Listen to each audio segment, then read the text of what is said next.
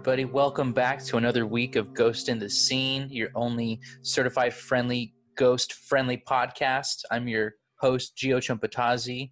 I'm here with my co host, Rob Thomas. How are you, Rob? Gio, it's so nice to hear your voice. I am in complete darkness right now um, because I I'm I, I gotta hide from all of the you know ghosts and and goblins and other paranormal creatures. It's really spooky right now. So Gio, I don't I don't know if I can see you. I kind of have to squint a little bit, but I'm trying my best. I'm right here. You got uh, f- three fingers up on both hands, so at six. Oh, okay. Okay. Yeah. So I, I think I'm getting there. My eyes are starting to adjust. Um, but you know, just so our listeners out there know that I, am having trouble seeing. Um, so if if I look away or anything, that that's why. If you if you notice something is off, mm-hmm. just know that I'm also not being able to see anything right now. And for the podcasters, you're going to know when he's looking away audibly. You'll know. You hear his eyes are very loud. Um, you know, it's a spooky time and I, I'm glad that we're back together again because our powers combined make it bearable. I, I would say that you know life without you is just so unbearable, and life with you, I can stand any amount of pressure, and we're like diamonds, and we shine. And this is what we, we bring to the world in our podcast. We want to shine for everybody, and we want everybody to shine along with us. So uh, this week we are going guest free we want to shine and use the pureness of of Ghost in the Scene and use that for the rest of this month just to show that together, you know, we're powerful. We want to recharge our chakras together. And in the month of November, we will have new guests and we will continue our our trek towards bringing the world together. But I think for the month of October, to have that unity between you and I, Rob, is very important because we're coming up to our fourth anniversary. That's into our fifth year of Ghost in the Scene, which is charged because we're coming up to number six. And I feel it more than ever. Totally. I mean, you know, find light in the beautiful sea. You know, I choose to be happy. You and I, you and I, we're like diamonds in the sky, Gio and we're gonna shine bright like a diamond, and shine bright, shine bright like those diamonds. Uh, and you know, sometimes that that light, you know, that like that prism, we can't put anything or anyone in that path because you know they might get blinded. But this is also for our listeners. This is for you. We're getting back to our roots. You know, this is basically the new year for us. So we're we're taking it back to the classics and giving you the content that started that kicked it all off. Yeah it's so true. You know we were a fledgling youtube channel just four years ago starting off on our journey into the paranormal into the unknown and we started off in a very honest and earnest way. We were looking into movies and we were finding ghosts in movies. We were like umpires you know, we are calling ghosts for ghosts. And I will say at first we we found them at a rate that was maybe a little bit too much for the amateur. You know, we got involved with some heavy demons. And this time around, I don't think we're going to have that issue. This time around, we've even chose chosen to do more provocative films. Where in the month of October, we decided to do more haunted films and this week is no different. We are doing The Omen. And everybody knows the original, that's a fine movie. 1976, great movie. But we're talking about the 2006 remake of The Omen, which everybody says is way better. I, don't know how many times have people have asked me, "Have you seen The Omen?" And I say, "Yeah, I, have seen The Omen." 1976 and they slap me across the face. They say, "Get that out of your head. That's garbage." You know, have you? If it's not in Blu-ray, throw it away. That's what they usually say. I mean, I'll I'll come clean. You know, I actually, you know, we're watching a lot of movies that are so spiritually charged that it's been hard for me to approach them. So this is another movie that I'm going into blind. Um, and, and, you know, frankly, based off of last episode talking about Poltergeist, I'm a little bit scared about this one too. I know there's a reason why I've been staying away from these films. You know, last time we found out the, you know, Poltergeist is about me. And now I don't mm-hmm. have the, you know, the such a big head to think that all the movies are going to be about me, but I know for sure this is going to be some heavy stuff. So, you know, I'm making sure I'm wearing my protective gear. I hope mm-hmm. all of you are Liz using your protective gear right now. Like, you know, you got to be like drinking like a liter of holy water uh going into these episodes. Yeah, that's for safety, for hydration. Put some electrolytes in that, maybe uh, some salt so you don't drown yourself in water. Get the strap, you know, get your guns with silver bullets out. There could be some howling in the distance that might be coming towards you, some werewolf action. This is a time where our voice, the echo, the waveform that we send out is lethal to the uninitiated. And I, and I hate to say it, but this is one of those months where energies are so high pitched that you could attract a vampire into your window and you could attract a werewolf into your laundry room. This is, you know, I'm not, and I'm not talking about, uh, you know, uh, one of these, you know, Willy Wonka style nice vampires with candy, you know, candy corn for teeth. I'm talking about drink your blood, Edward Cullen, diamond skin vampires. So, you know, be be careful, but also of course, listen to us. You know, this this is the time where we're at our most powerful. So this is going to be an intense movie. Definitely. I mean, in that power, you know, it cuts both ways, right? You know, it exposes the ghost, but it could attract the ghost. You know, we say that we're audio sage, but you know, smudging can only do so much for you. And we just want all of you out there to be to be careful, but please still listen because the information that you will get out of this will protect you against any demon that you come across. And every demon combined. That's a guarantee. Ghost in the Scene guarantee.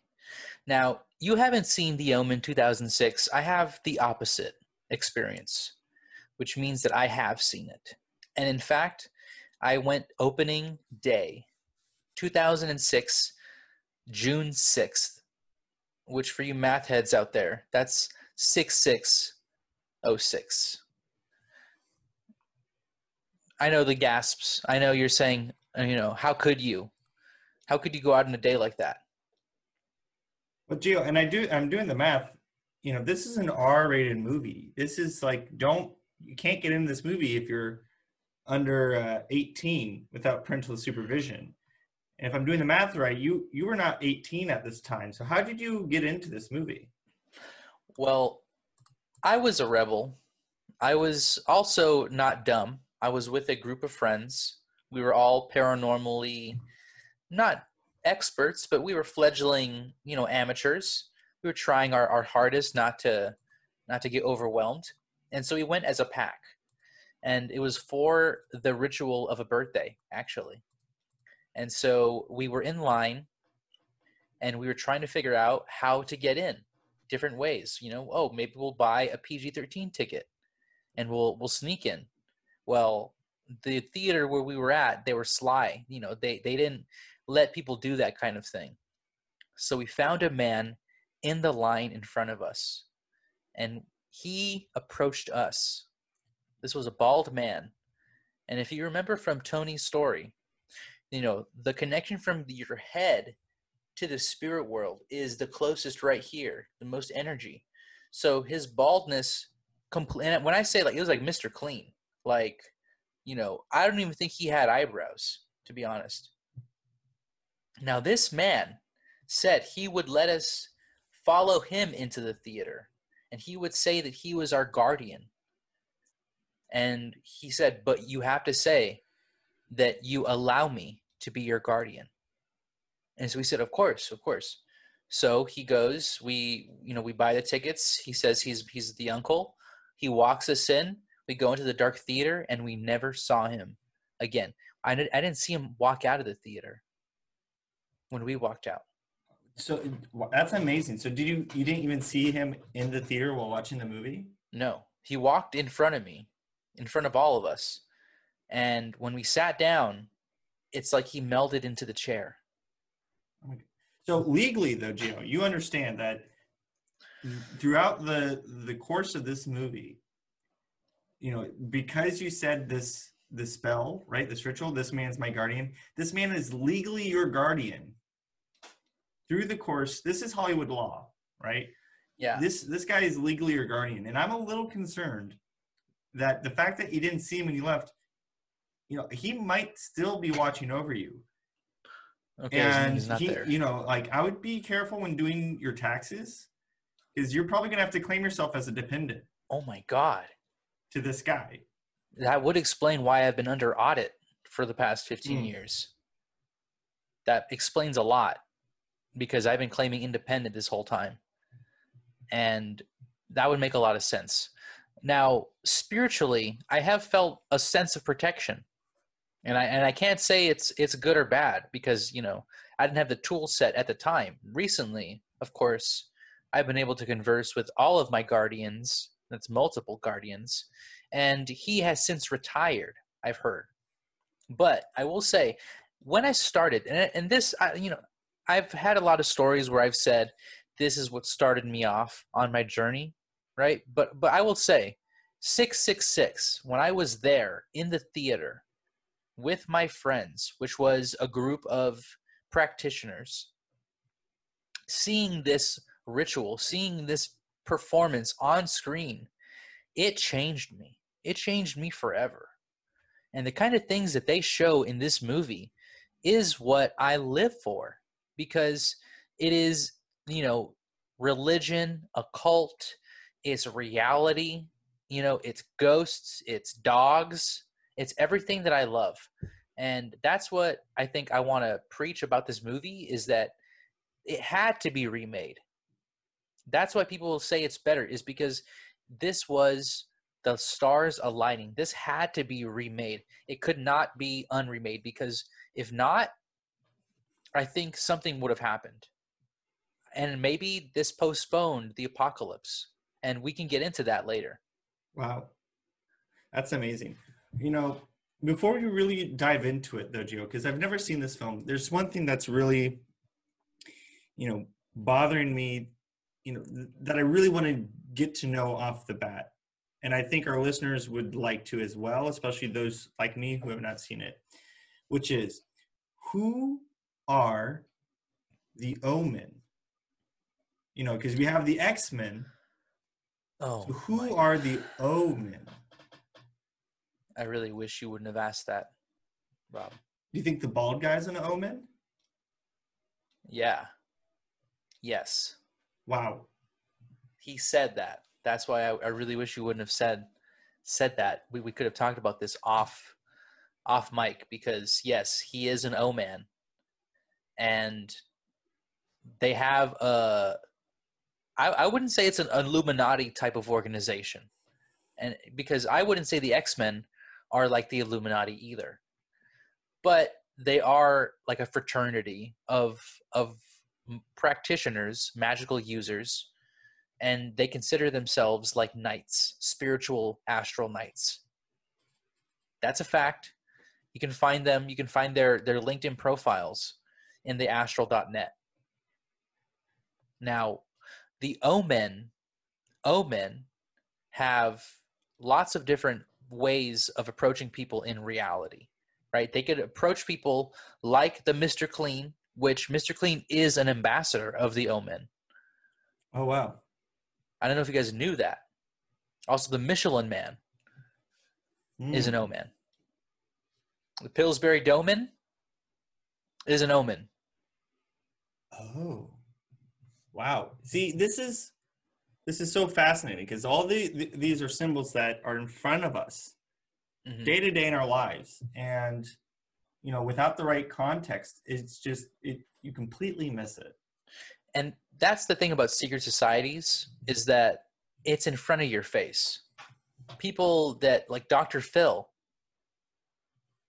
I mean, when he came on the scene, completely shaven, right? He had that beautiful patch of skin on the top of his head, like almost like a monk, because he is a no man.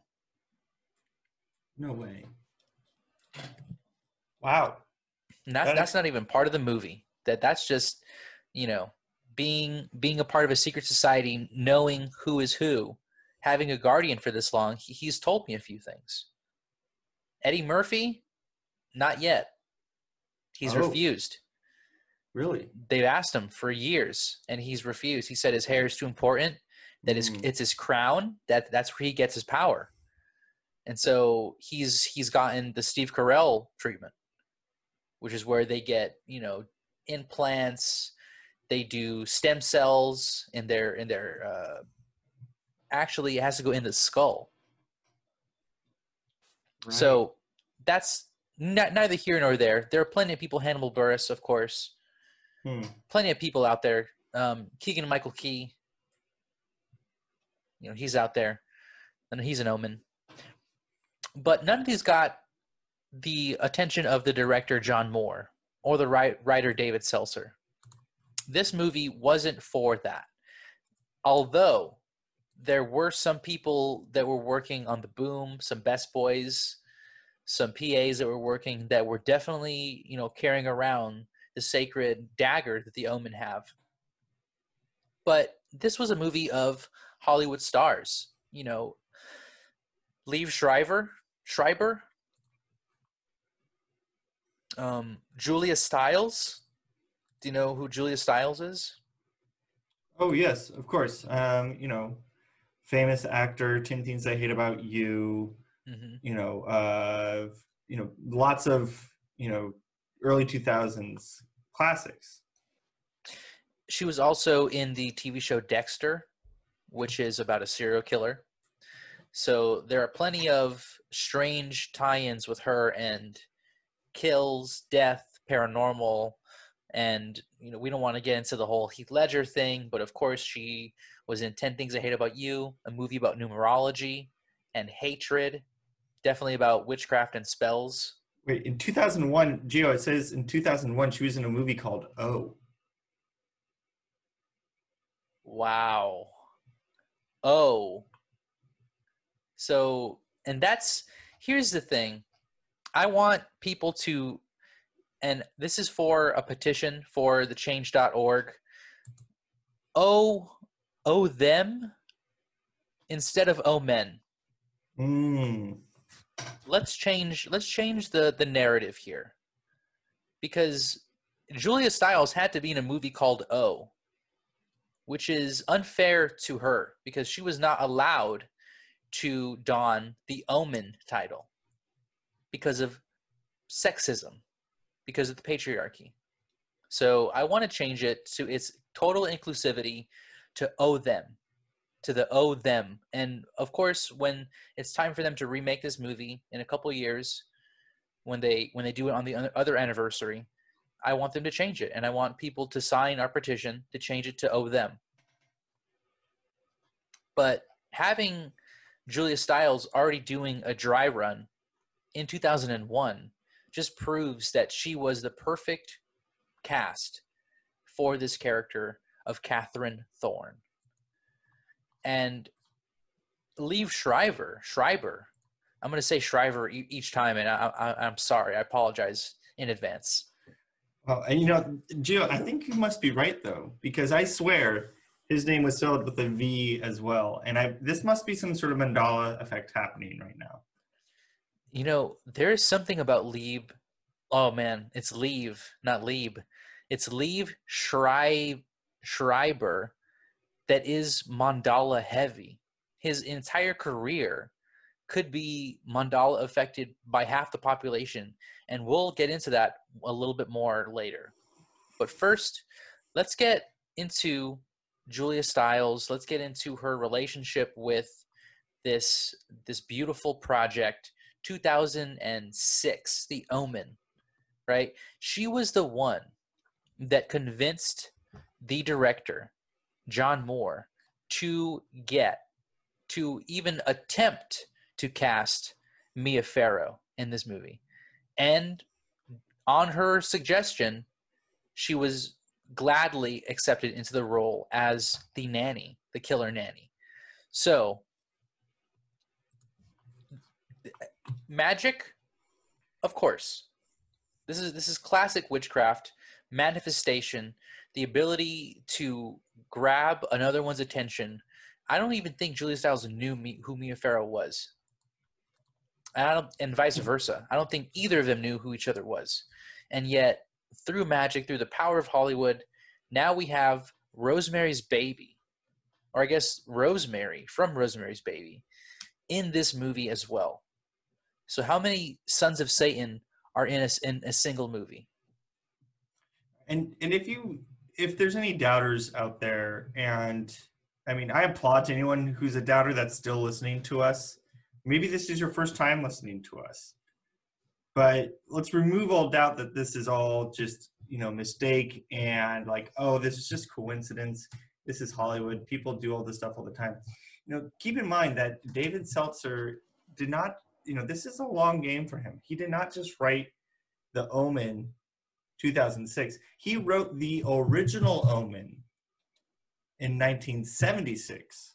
Mm-hmm. So, you know, there it is. It, it's this has been a long, long, you know, time coming. You know, this was this was set up, you know, 30 years before the fact. You know, this is David's, uh, you know, masterpiece at play. And couldn't be said any better.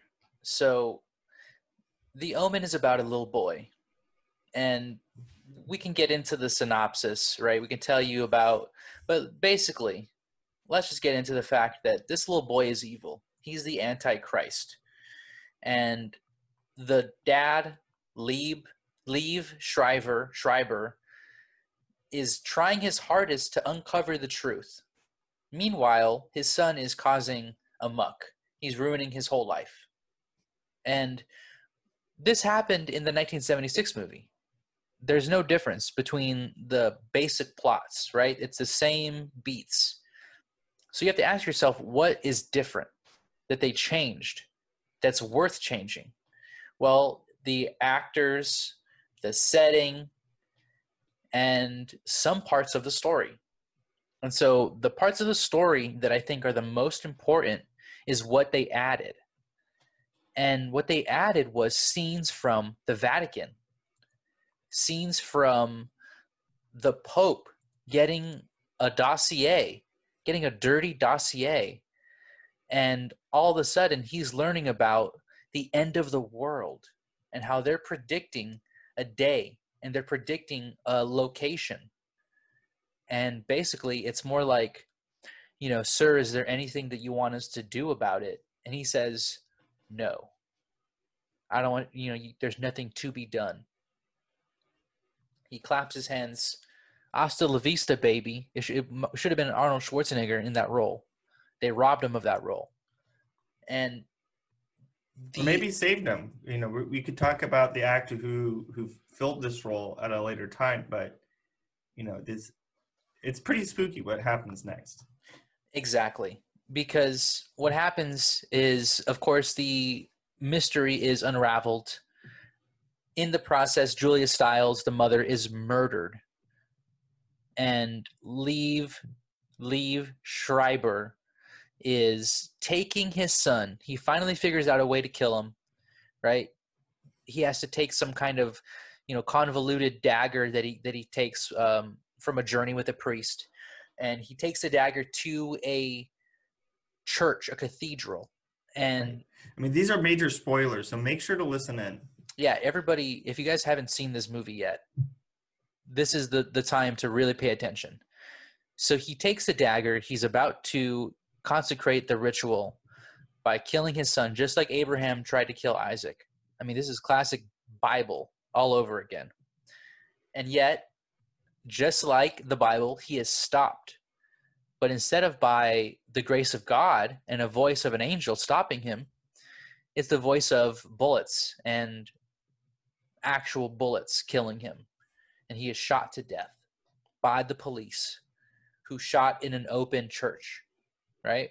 That's definitely against the law, a God, God's law. I'm, I'm sure it's it's their laws are within reason. Killing somebody who's about to kill a child, Right. I mean, the fact that they have to shoot in is because they can't step on holy ground. It's a it's a well known fact. Police cannot step on holy ground. That's Uh, So right. if you're you get yourself in trouble with with any officers, just you know run to a cemetery, run to a church. Sanctuary. Uh, yeah, yeah. They can't you, they can't touch you. That's you the physically cannot touch the ground there either. They'll burn. They will literally burn. And this is, you know, the, when you have to have your your weapons of war on you, and when I say weapons of war, I mean holy water. If you're in a in a consecrated ground and you see a cop and they get a little bit of holy water on them, it will burn. It will singe them. That is the truth. So keep that on you because you never know when it's going to come in use.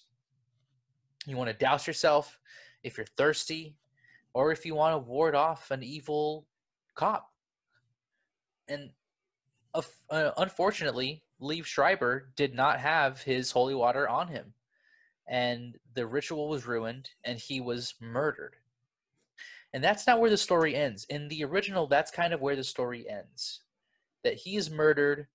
You go to the end of the movie, you're at his funeral, and little Damien looks around at the camera and smiles and breaks the fourth wall like Deadpool.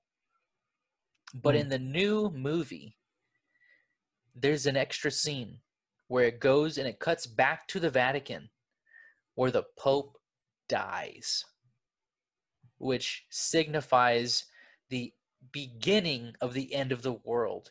And then it cuts to little Damien smiling as if he is the one that killed the Pope. So maybe it was good that we saved Schwarzenegger from this role because he would have been dead. He would have been dead in his tracks because the actor who played this Pope has never been seen again. And that's the truth. That's solid truth.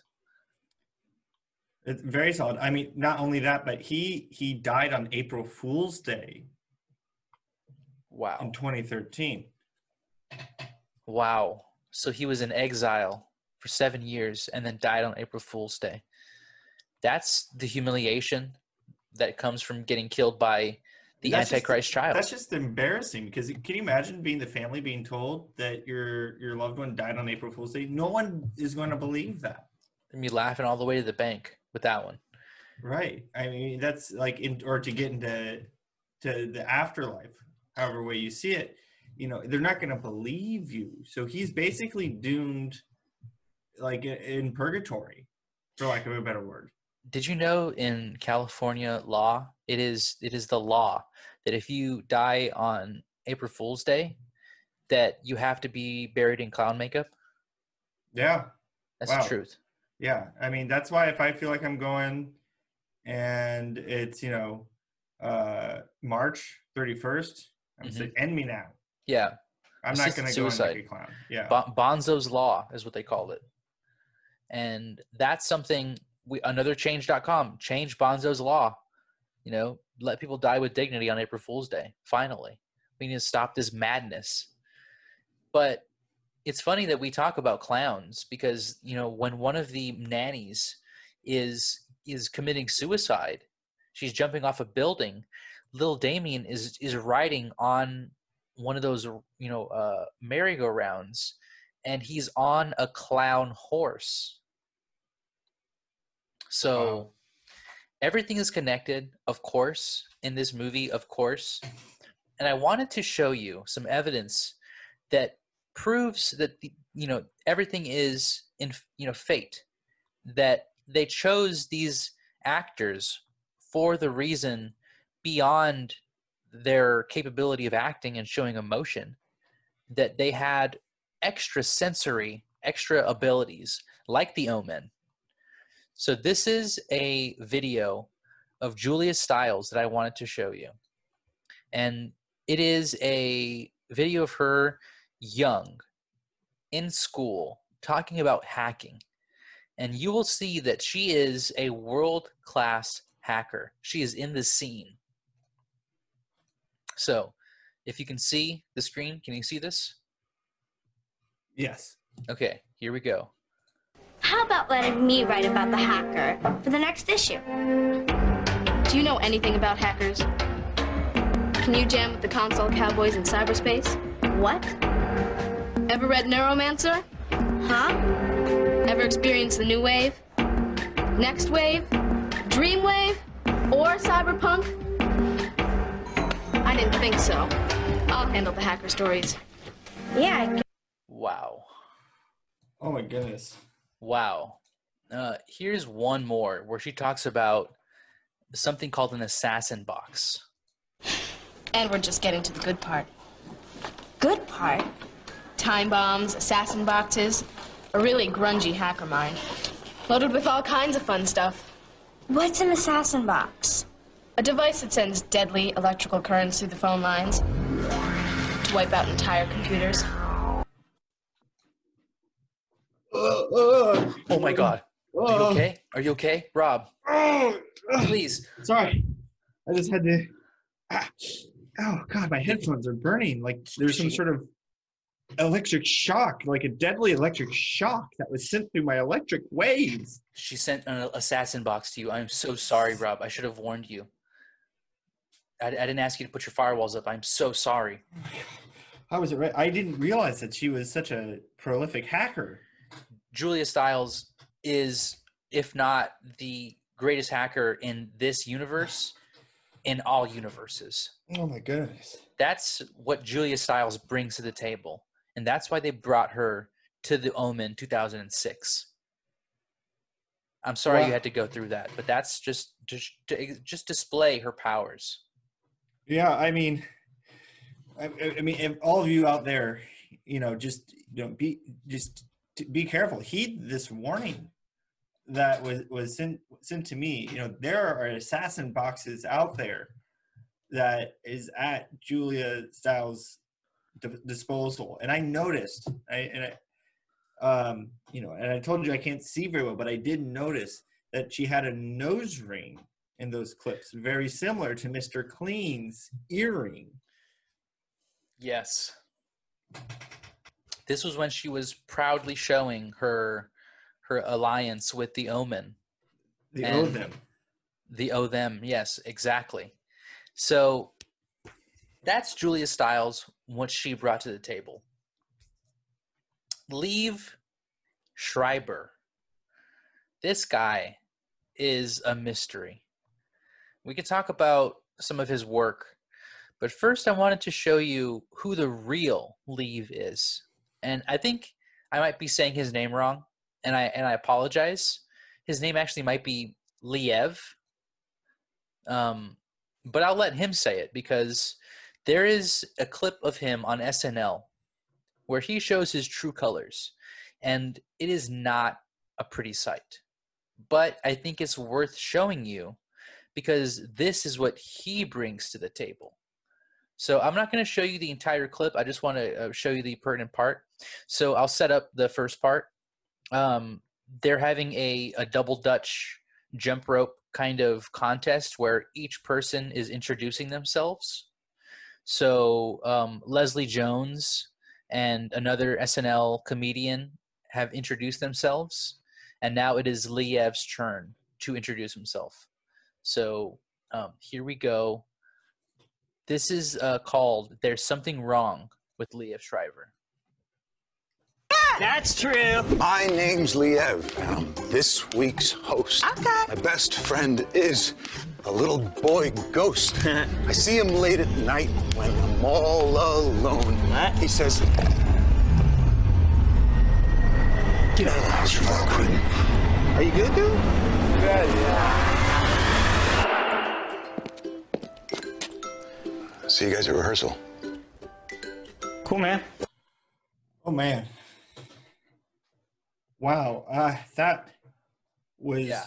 horrifying. Yeah. So I'm that's glad that our podcasters out there, the street team, didn't have to see that. Yeah, I'm glad you guys couldn't see that. Um, and you know that's not all.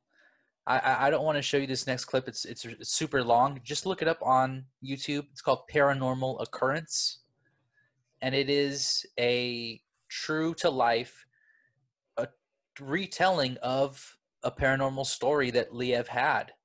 And not only Li- Liev, but Kate McKinnon has one. Cecily Strong has a ghost story, and they're just telling a very sober story of ghosts to scientists. So he is in the scene. Let's just say it. You know, Liev is in the scene. He's been working with ghosts. And now let's get into this Mandela thing. Because I will say it, I, I will admit that there is a large part of his career that I simply do not remember existing. Can can you say the same, or, or is it just me? I mean, I I know that he was like in the X Men movies, but not all of them. Yes. Uh, I, I know he's on TV, but I can never remember like what what shows. Right. I mean, and I can't think of a time when he didn't look like the exact same age. Ooh, ooh, ooh, yes. I didn't think about that. I that has not come across my mind thinking about his youthful look. But Liev doesn't look a day over 16 years old. No. He looks young. And could it be I mean if you know the X-Men, I mean right there, he was in the X-Men movies. So you know, full stop. But first of all, if you go to his actual role, he is Sabretooth, which canonically is at least somewhat related to Wolverine. And they have healing abilities. Wolverine was born in the 1800s, which means that he looked that young because of his abilities. Saying that Liev Schreiber Schreiber is such a good actor and such a good occultist that he could use a spell to replicate that effect on his body to be that young forever. It's it's a possibility. I mean, obviously, being the responsible journalists that we are, we're not just going to go out and say it, but we are just going to float it out there because we know that there's a lot of you with the resources to dig up the truth on it. Oh yeah. I mean, we know that we have Bill Yates listening in. We have plenty of of actors, directors, writers, everybody that is anybody is listening at this very moment in a different dimension. I mean, we're talking about a multiverse here. So the multitudes are listening to us. So it's safe to say that this will get solved. We will find out the truth from all of our investigations. And the omen is just a small piece, but what's so interesting is how it fits into every other part of our show. For example, Liev Shriver. Well, actually, hold on, because we didn't even finish talking about the Mandela effect. That's that's the effect that Liev Schreiber has on me. I literally can't even finish a conversation about him. I get Mandelaed. We can't. I, I literally can't even talk about Ray Donovan without Mandelaing myself. So let's just finally break the ice. Ray Donovan is a TV show that exists. And I know that might shock a lot of you. I know that might have, you know, turned a lot of people off just by the sheer disgust of thinking that that might be a reality. But I implore you to Google this. Google Ray Donovan, and you will find out Liev Schreiber is in fact the star of a show. I mean, not only is is this a, a show that's been on TV, this is a show that is still on TV. New episodes coming out in 2020. This is, you know, Liev Schreiber is currently, you know, on on our TVs. I, I didn't even know that. You got Mandelaed, my friend, and he has this effect. And I think this is some kind of spell, some kind of blurring spell that he has cast on himself as an anti paparazzi measure. Because everybody knows what happened to Princess Diana. Rest in Eh, peace. hey, rest in peace. May she rest in power. And everybody knows the dangers of Alec Baldwin, you know, slapping people's cameras, fighting for parking spaces. Everybody knows when you trap a lion in a cage, you know, you you let something loose, you let the animal out of the cage, and bad things are going to happen. That's the scary thing about Liev Schreiber is that he has the ability to blend into the background like a chameleon, but I think almost to his detriment because literally I think half the population doesn't even know that he's the lead star of his own show. I mean, not just, but this is where the Mandela comes in. Because when you start looking up the show, you actually see, despite everything, this is a very popular show. You know, it's ranked up, you know, over eight stars out of 10 What? with glowing reviews. And people talk about how it's their favorite show. And it's the only show that they watch. So to me, that only means that it must exist in the multiverse right. because there's no way in, in, in the universe you and I live in, Gio, that that many people are watching Ray Donovan. And you went over the synopsis with me with me earlier, and you you said in the synopsis that he made people disappear. Yes. So he's a a, a guy that does disappearing acts. Right. I mean, and it's like listen to the other cast in the show, like Eddie Marsan, Dash Mihok, Pooch Hall, Kerris Dorsey. Who the hell are these people? No I mean, offense. Right. I'd love to have any of these people on to explain this Mandela effect to us. But I mean, who the fuck are these people? What is this show? Who I mean, the only person I've heard of that's on the show is Jon Voight, and I swear that guy is no longer alive. yeah. Definitely you know, Mickey Mouse, Chuck E. Cheese style robotics going on in Jon Voight with the way he's been acting. Ever since I would say National Treasure 2. There's something happened. I think they put him in the duct tape for too long. And his motor skills just just got shot and now he's like an animatronic robot. So Ray Donovan is real. I want I want to cap that and just, you know, send that off into the universe that I think there needs to be more awareness that if you, you know, are, are tired of arguing about the Berenstein Berenstain thing, which I know gets old after a while, I think it's finally time to break out the Ray Donovan argument and just say, hey, do you know about this? And if they don't, got to explain Mandela to them and everything that entails that.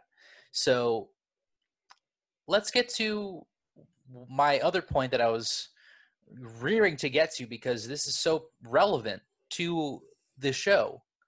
The person that was going to be in the role of Lee of Schreiber was none other than the Sorcerer Supreme, Jim Carrey.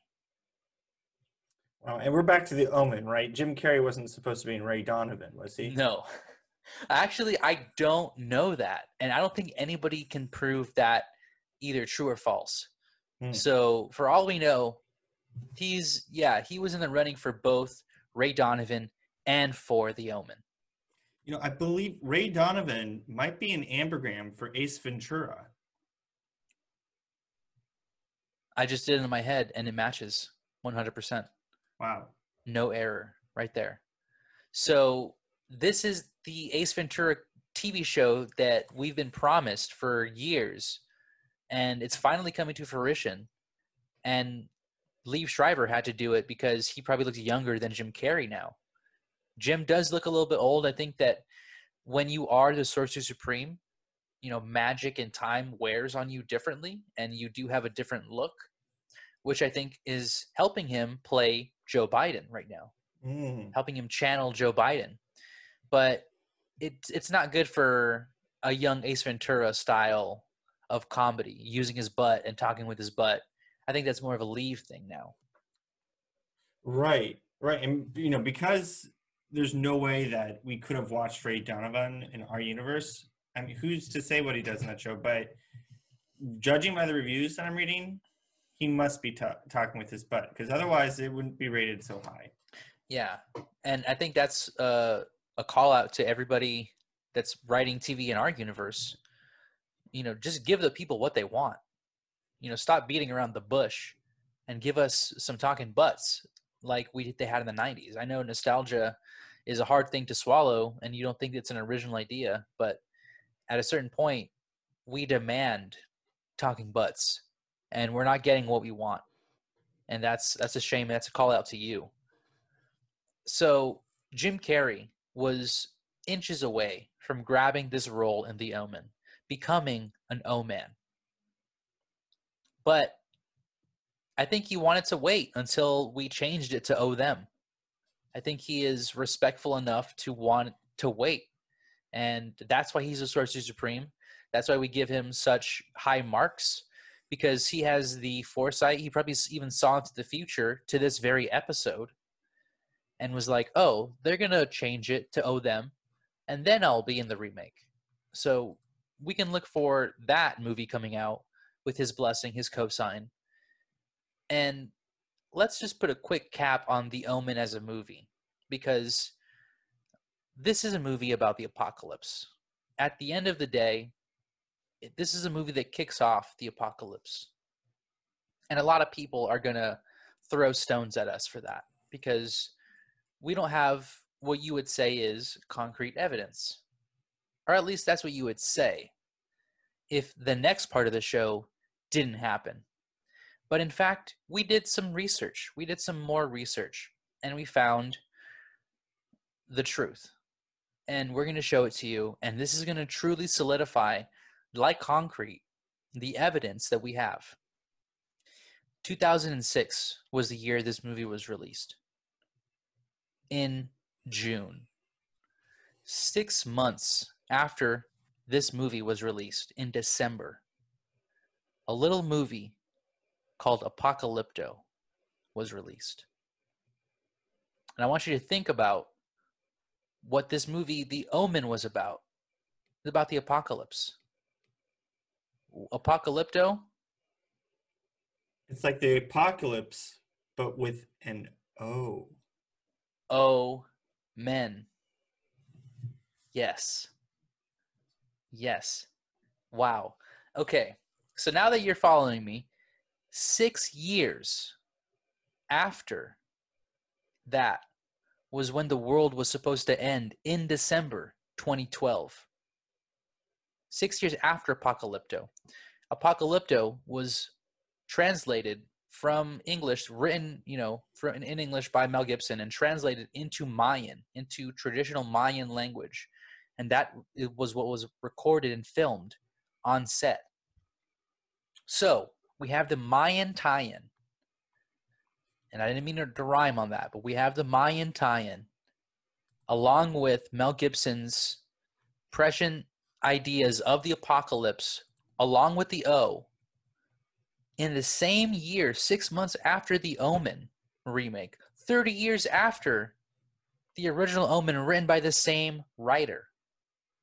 We have a hacker who is literally, you know, the Stephen Hawking of hacking. And I keep on doing these kind of weird rhymes, and I'm sorry. But Julia Stiles just gives me that extra juice. Her hacking is, is that good. And Liev Schreiber, I said his name right, he's out here in the ghost dimensions with all of us. He's on the front lines. So this is a movie made for Ghost in the Scene. Of course, like everything, everything kind of comes back to us because of our significance in the multiverse. And I think this was um, a, a letter from the universe to us. And it was almost like saying, you know, there are people out there in the scene that are kind of doing parallel work that it's just beautiful, but also they're talking about the end of the world. The apocalypse was a prediction that Mel Gibson said in 2006, but he was talking about the Mayans in 2012. Well, people actually have been saying the Mayans might have gotten it right, but we might have translated it wrong. you know i mean this is what happens you know i i appreciate mel gibson's efforts to to try to do the research but this is what happens when you do it wrong Mm. when you don't actually put in the work to get it right the way that we do is that you end up feeding people false information you know he was basically just doing google translate to write his script and said oh 2012 What a fool. without appreciating the actual research needed to to get the right translation And all he had to do was pull out a Ouija board, conjure a Mayan ghost, and ask them if they wanted to be an intern on the movie. If they wanted to get some some college credits. right at minimum And they could have done that easily. And Mel had the ability to do that, but he wanted to cut corners. And that's what you get. You you completely flub an entire number and you fake out an entire world thinking that 2012 is going to be the end of the world. People sell all their stocks, right? They're burning all their cash, they're lighting rockets, trying to escape the planet, and nothing happened. Except what happened? We have to wait until instead of 2012, it's 2021. And that's next year, everybody. Mayans didn't get it wrong, okay? Mel got it wrong. Okay, Gibson got it wrong. So Liev Schreiber got it right. Jim Carrey is is stewarding this entire transition to the apocalypse. He is aware of this. Acting as Joe Biden is a part of the plan. This is all fate. We were supposed to watch this movie. You were supposed to listen to this podcast. And you know, October is supposed to happen. Everything everything here is falling into place. And we are a part of the puzzle like we thought we were solving the puzzle. We're even a part of it ourselves, Rob. And that's just humbling and it's beautiful. And the movie about the apocalypse turns out to be a movie about community at the, at the end of the day. And that's beautiful to me. That's just fantastic you know it's i think that I, it just makes me so proud of the work that we do because at face value someone might watch the omen get really spooked out and be turned off of scary movies forever and think and just come away with the complete wrong message about it thinking that it's just about this little boy. But it's really about so much more. It's about you know it takes a village like they say to raise a child. Mm. and you know I, I that's truly i think the message that is important to learn here. And you know the the child actor you know goes on to do plenty of other movies. He was in a, a, movie called haunted house recently in 2020 that was his latest movie. So he is continuing the tradition that liev and julia you know showed him. And so we have him also as a leader of the community. I mean and, and Gio in terms of like being a piece in the puzzle like you didn't really tell me but the, the there's one of the the cast there's a Giovanni Lombardo Radice like you're in this film Gio yeah. Um i signed an nda Mhm. um, I was a young actor, and I signed an NDA, so I, I can't I can't say if I was in this movie or not. all right. Well i mean you do know if if i guess it though the nda is null and void. Oh, really? Then yeah, yeah, yeah. Then then then I was. It, it was it was a good weekend that that I was on. Um, I, I played an I, I played a Roman C- Catholic priest. I was in the Vatican. I was briefing. I was I was one of the guys who was working the light. I was I was a light clicker. So if you if you Mhm. look, you, you'll see me. I have a giant hat. I have robes, and they gave me a a fake beard with some glasses. But you'll see that I'm there. I probably had uh, an extra 200 pounds on me. That was just I was I was in uh, heavy rotation in my local gym. We were doing uh, rowing contests, so I was I was doing a lot more work, a lot more heavy lifting, you know, muscle man competitions. I looked a lot different then, and it was a different time. But yes, um, I was in that movie. It was it was a good time. But I will say, shout out to the craft services table. They had a spinach artichoke dip with a ghost pepper.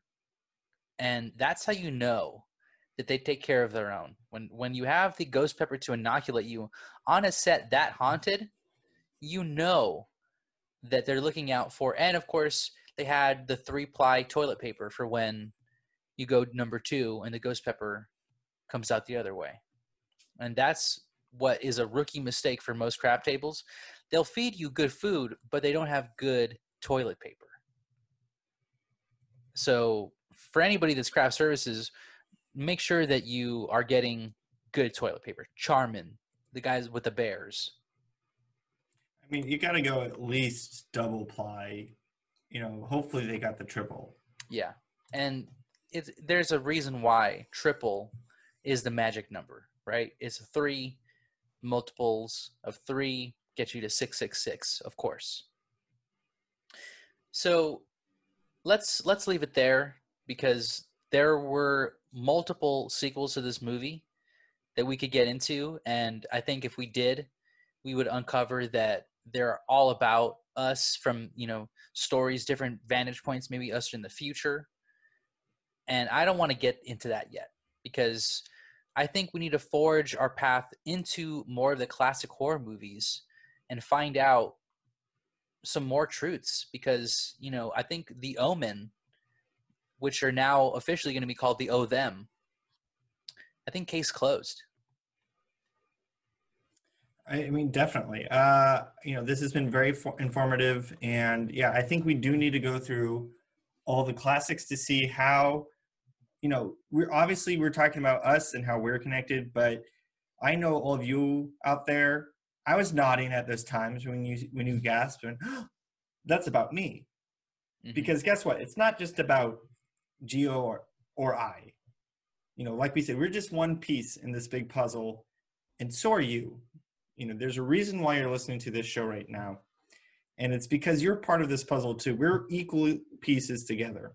So I've been nodding. I've been I've I've definitely heard every single time that this is also connected to you. So we need to be looking at all these other movies and finding these clues, finding these messages that have been sent to all of us. Yes. So true. And that's what we're going to do. So everybody I want you to stay in the scene. Keep your eyes on the screen. You know, you know, watch the classics to study them. Mm-hmm. You know, this these are our history books. Don't be afraid to watch alone in a dark room, even if you're partially blind. Sometimes the sound is all you need. So take care, guys. We love you, and we'll see you guys next week. Goodbye.